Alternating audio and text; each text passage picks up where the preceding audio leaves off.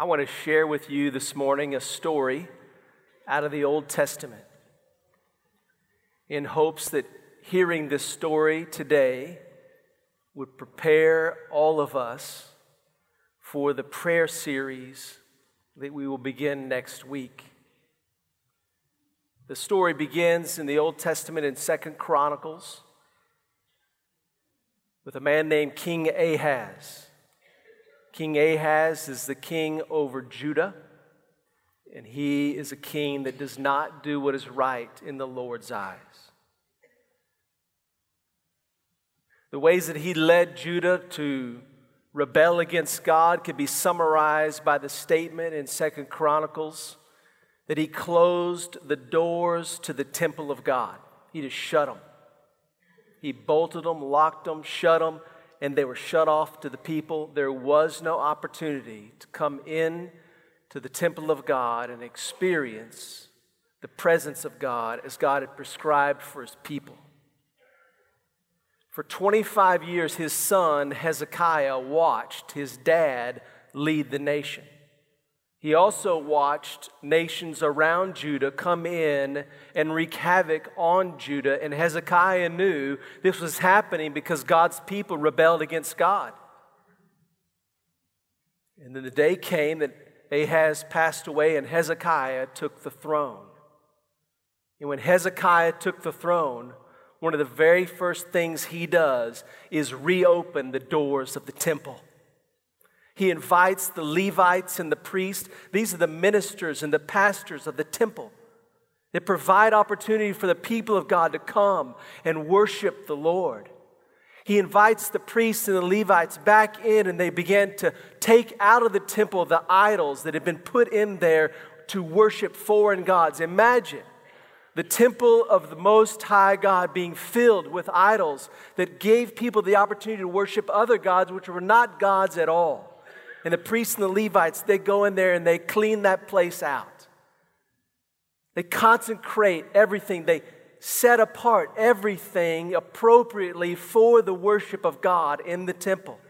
When everything's done and right, Hezekiah says, Let's start worshiping the Lord. And they start making offerings and going through the steps of worshiping God. And it is this amazing experience. And Hezekiah and the group there decide this is not enough. This is not all that God wants to do. And they began to formulate a plan to conduct Passover, the Feast of Unleavened Bread. This great celebration that commemorates God's deliverance of his people from slavery in Egypt. A commemoration that was supposed to be conducted every year that had not been done for years and years. And now Hezekiah is saying, with this group that is gathered to worship, we need to do Passover again. And that's where we pick up the story in Second Chronicles chapter 30. Second Chronicles chapter 30. Let's start reading together in verse 1.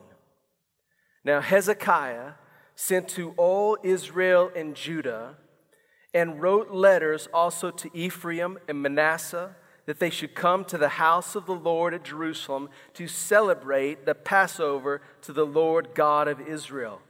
For the king and his princes and all the assembly in Jerusalem had decided to celebrate the Passover in the second month, since they could not celebrate it at that time, because the priests had not consecrated themselves in sufficient numbers, nor had the people been gathered to Jerusalem.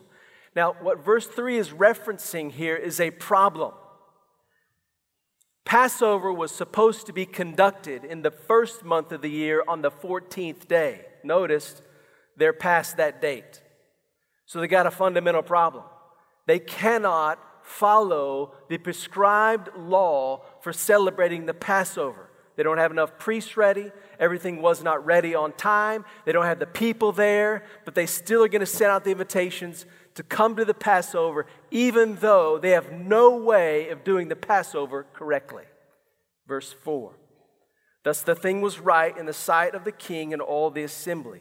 So they established a decree to circulate a proclamation throughout all Israel from Beersheba even to Dan that they should come to celebrate the Passover to the Lord God of Israel at Jerusalem. for they had not celebrated it in great numbers as it was prescribed. The couriers went throughout all Israel and Judah with the letters from the hand of the king and his princes, even according to the command of the king, saying, O sons of Israel, return to the Lord God of Abraham, Isaac, and Israel, that he may return to those of you who escaped and are left from the hands of the kings of Assyria. Do not be like your fathers and your brothers, who were unfaithful to the Lord God of their fathers, so that he made them a horror, as you see. He made them a horror, as you see, and now do not stiffen your neck like your fathers, but yield to the Lord and enter his sanctuary, which he has consecrated forever, and serve the Lord your God, that his burning anger may turn away from you. For you return to the Lord, your brothers and your sons will find compassion before those who led them captive and will return to this land. For the Lord your God is gracious and compassionate and will not turn his face away from you if you return to him. It's an amazing message sent out by couriers all throughout the land, offering an invitation to the people to return to the Lord and find compassion. Notice he says that the people who are suffering the worst as a result of the rebellion of God's people, those who've been taken captive by some of the Assyrians, would receive compassion from the Lord if these people who had been spared from being taken into captivity would turn back to the Lord. This is an incredible invitation given to the people to experience the compassion of the Lord in ways that would ripple out into the region, into the lives of those who most severely were affected by the rebellion of God's people against God Himself. This invitation is sent out by couriers, letters from the king saying, Come back, yield to the Lord. It's, it's a picture here of God offering a hand of invitation so that the people might give their hand to God and come back home to Him. That's what that word means to yield to the Lord, to give your hand to the Lord. Is as if God is reaching His hand out to the people in the entire region through the voice of the couriers by way of the letter of the king, offering a hand of compassion. Come back. I will receive you. My compassion will ripple out from you to affect those who need it even more than you. Take my hand. So the couriers go out into all the land, and look what happens. Verse 10 The couriers passed from city to city through the country of Ephraim and Manasseh as far as Zebulun, but they laughed them to scorn and mocked them. Nevertheless, some men of Asher, Manasseh, and Zebulun humbled themselves and came to Jerusalem. The hand of God was also on Judah to give them one heart to do what the king and the princes commanded by the word of the Lord. The couriers went out, and some people just laughed at them. The invitation was given. God wants to meet you at this place and receive you and show you his compassion, and they just laughed at him and mocked him. some humbled themselves and came back, and then all of Judah, the hand of the Lord was on Judah, and this massive gathering comes around the temple. And they're all there responding, those who responded, responding to the invitation of God, the open hand of God, and they've come together to take part in the Passover feast.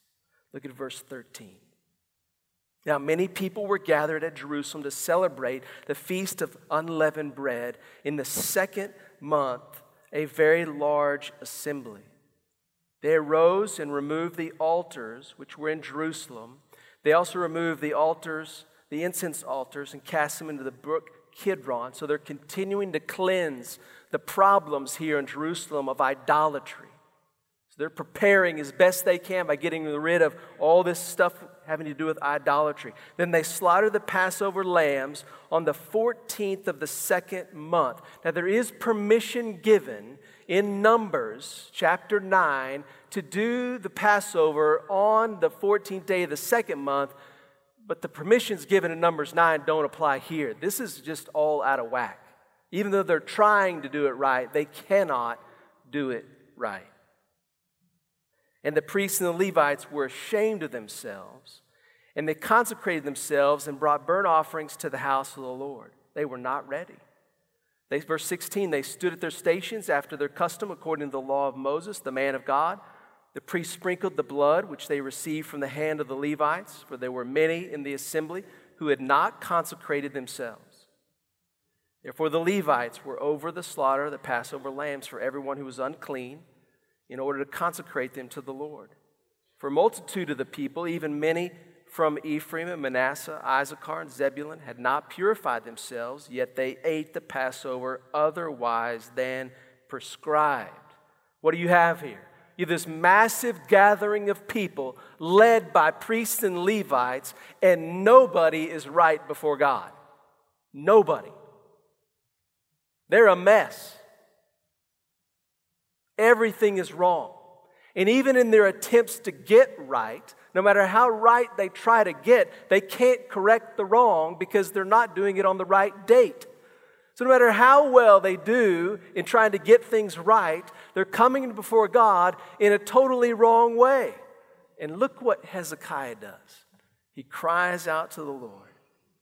Hezekiah prayed for them. And he said, May the good Lord pardon everyone who prepares his heart to seek God. The Lord God of his fathers, though not according to the purification rules of the sanctuary. Hezekiah cries out to the Lord, Lord, would you pardon these people? They've set their heart to seek you. They've not done it right. None of us are right. Everyone here is wrong, but would you pardon us because we have set our heart to seek you? And so the Lord heard Hezekiah and he healed the people. He healed the people. God looked at a people who was in every way wrong before him. And because they had set their heart to seek him, he healed them of the sins that stood in the way of them experiencing his compassion. He extended compassion, just like the invitation said You come, and the Lord will show you compassion.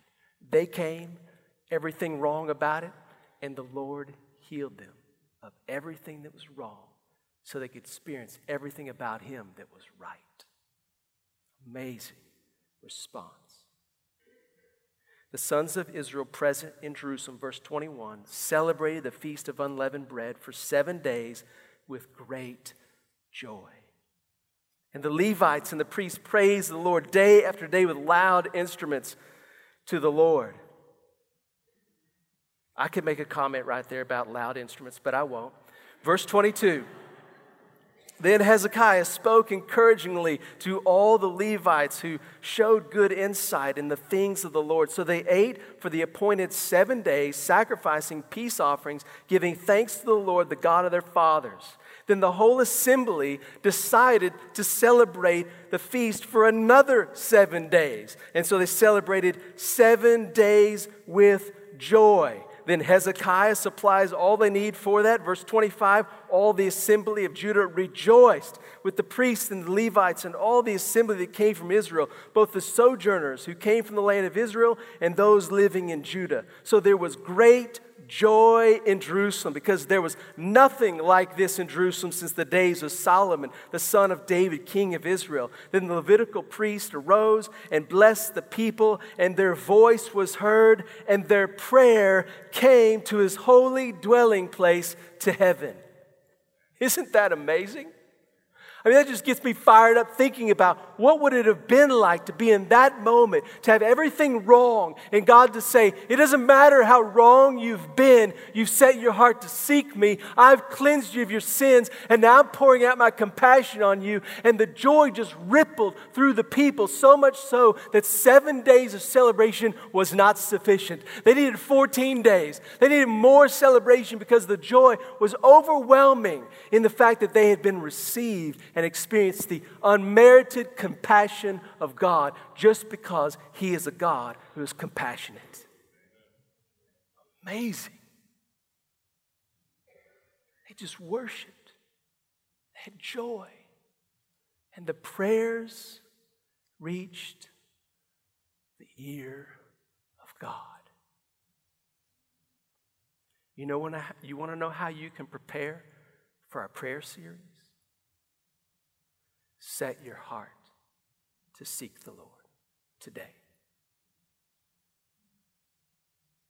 There's nothing more important that you can do prepare yourself for a series devoted to prayer than to set your heart to seek the Lord. It doesn't matter how you came into this place today. You could have messed up everything that you could mess up and you walked in this place believing you had no chance to experience the presence of God because you have been so far from Him. The Lord says to those who set their heart to seek Him He offers an open hand of compassion. And you merely need to put your hand in His and trust that His forgiveness is sufficient your prayers will reach the ears of God. Please set your heart to seek the Lord.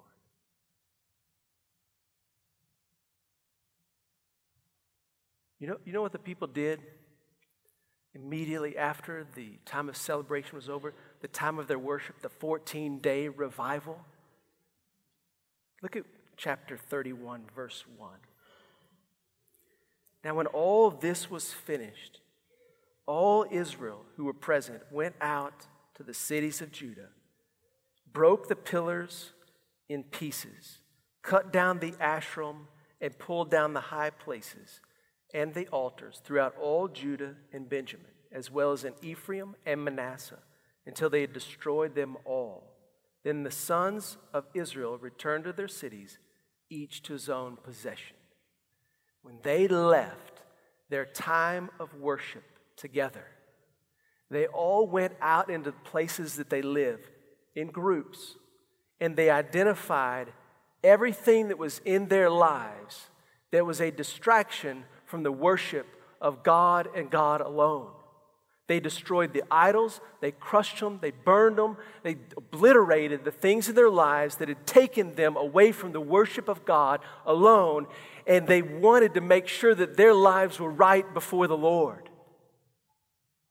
They experienced the compassion of God. And after they left their time of worship, their lives were different. They didn't allow the same things to stay in their lives after their experience in the presence of God because seeing God's compassion made them look at what they did differently.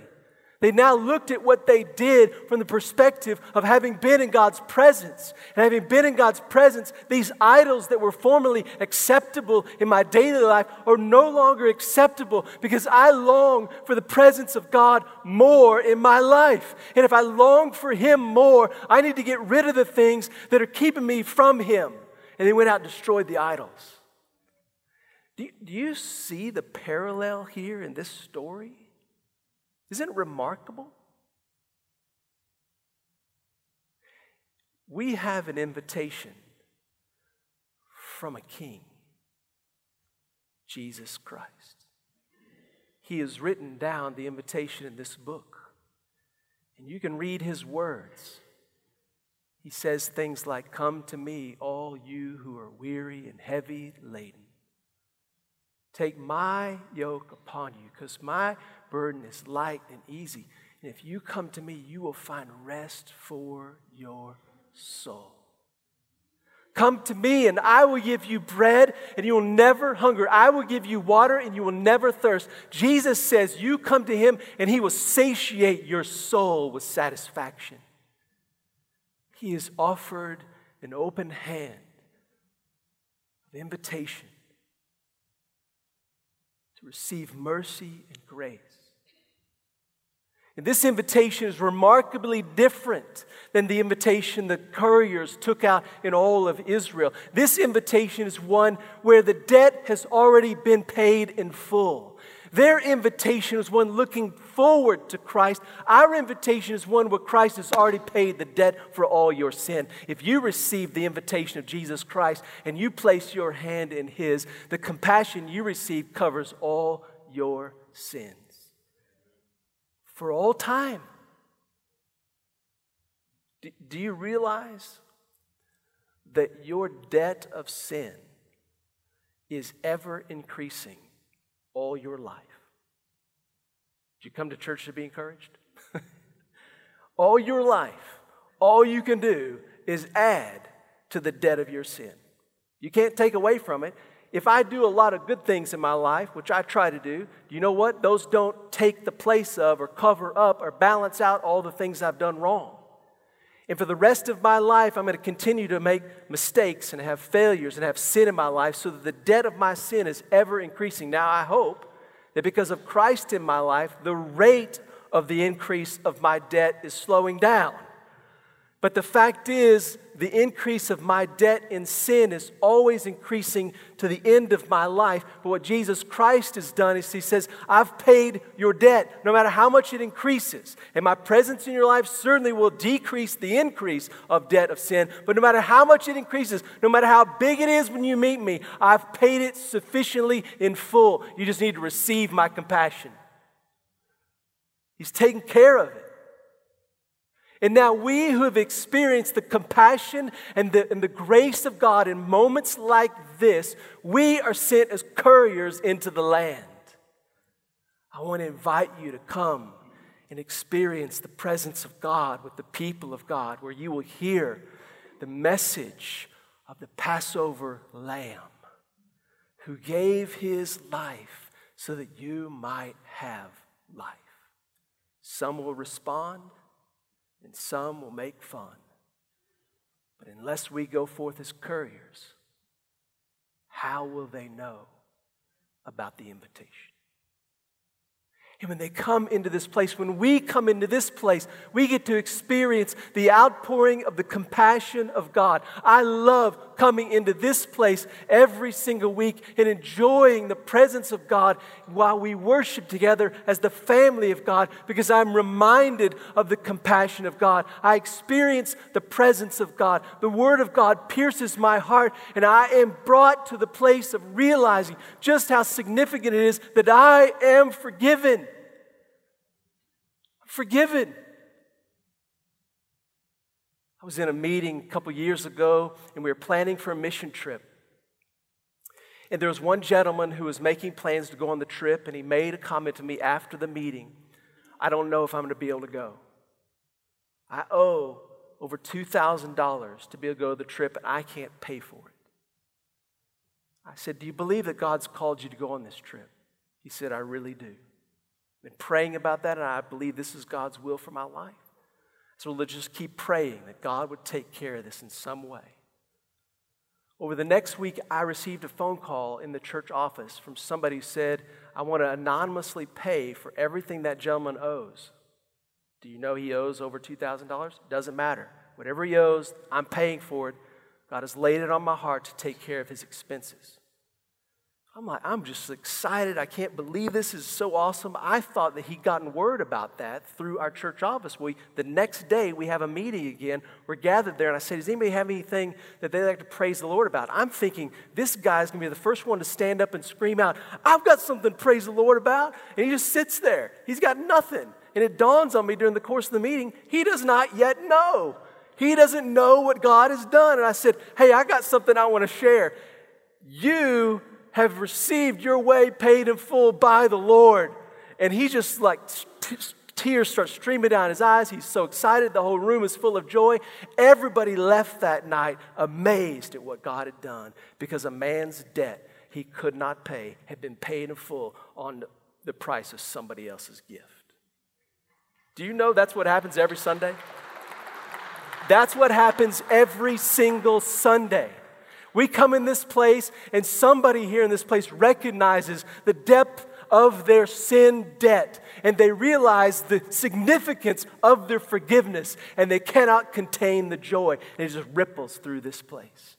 If you're not sharing the joy of your forgiveness with people around you when we gather corporately by singing, by raising your hands, by praying, by coming alongside somebody saying, hey, let's pray together. Hey, let's go down the front. We need to turn our hearts over to the Lord. If you're not doing those things, then we're not experiencing the overflowing joy that we need to be experiencing when we gather. We need to be sharing what's happening in our hearts with those around us so that we will then be a people who walk out of those doors and go into our lives on Monday morning and start start wrecking the idols that have plagued our life the week before. There's not a single person in this room that is able to escape the onslaught of the idolatry around us in the week before coming into this moment. And when we come into here, we need to so experience the presence of God together that together we go out and say, this week, I'm going to get rid of some of those idols in my life because I want more of Christ.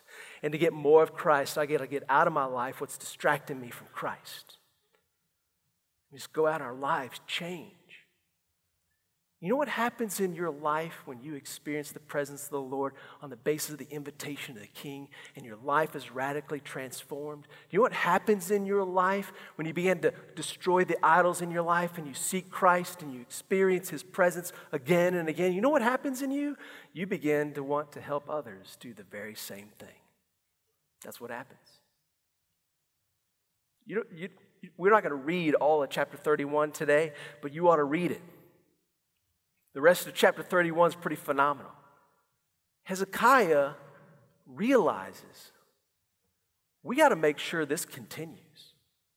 What just happened in our nation, we got to make sure it continues. So here's what he did he decided that he would give whatever it took to make it continue, that was required of the king to give to make the temple and worship continue.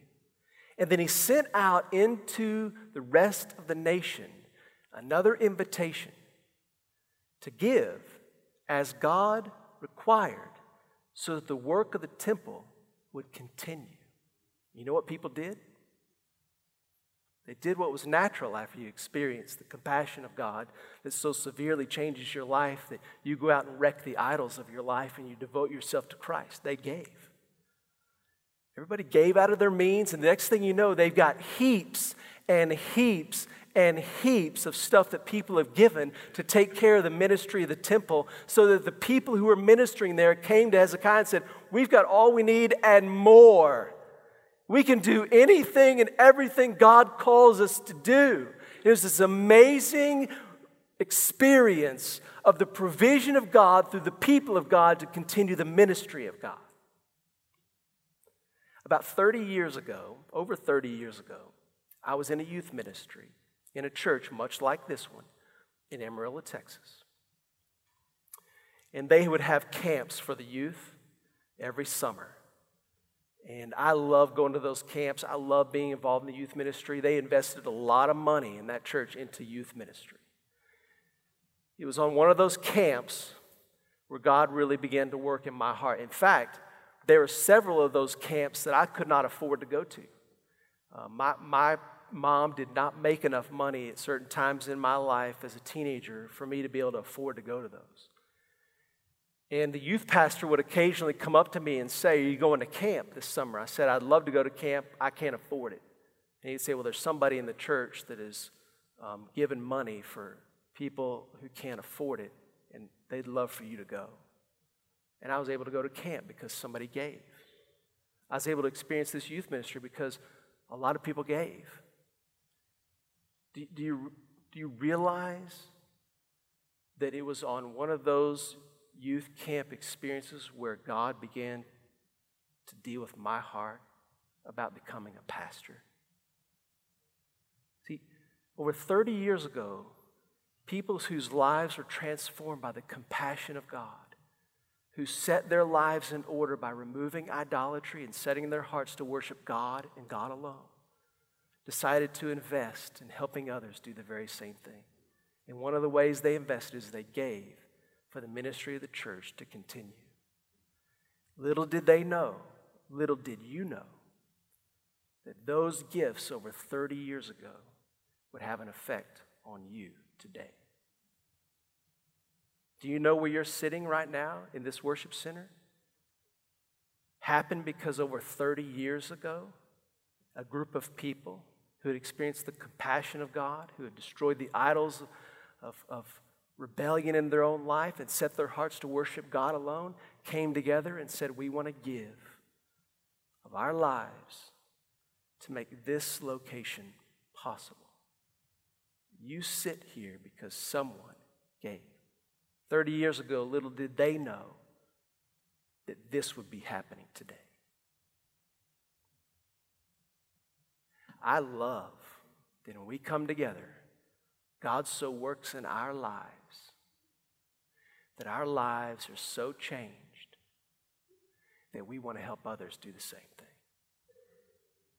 There is no more significant reason to be a people who pray I want our hearts to be ready. Set your heart to seek the Lord. In chapter 30, verse 15, there's an interesting statement. It says, The priests and the Levites were ashamed. That really stuck out to me. They were supposed to be ready for whatever God was doing because they were the guys who were leading the way. But the guys who were leading the way weren't ready at all. And they were ashamed.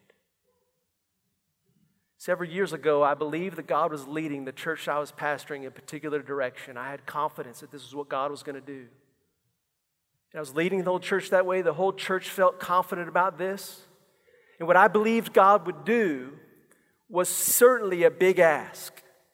It was a big deal. And I thought that I had faith in leading the church. And you know what? God ended up doing twice what I believed He could do. And I was ashamed because I didn't believe God could do more than I asked or imagined. I don't want to intentionally make that mistake again, but I'd love for God to do more than any of us could ever ask or imagine. But it won't happen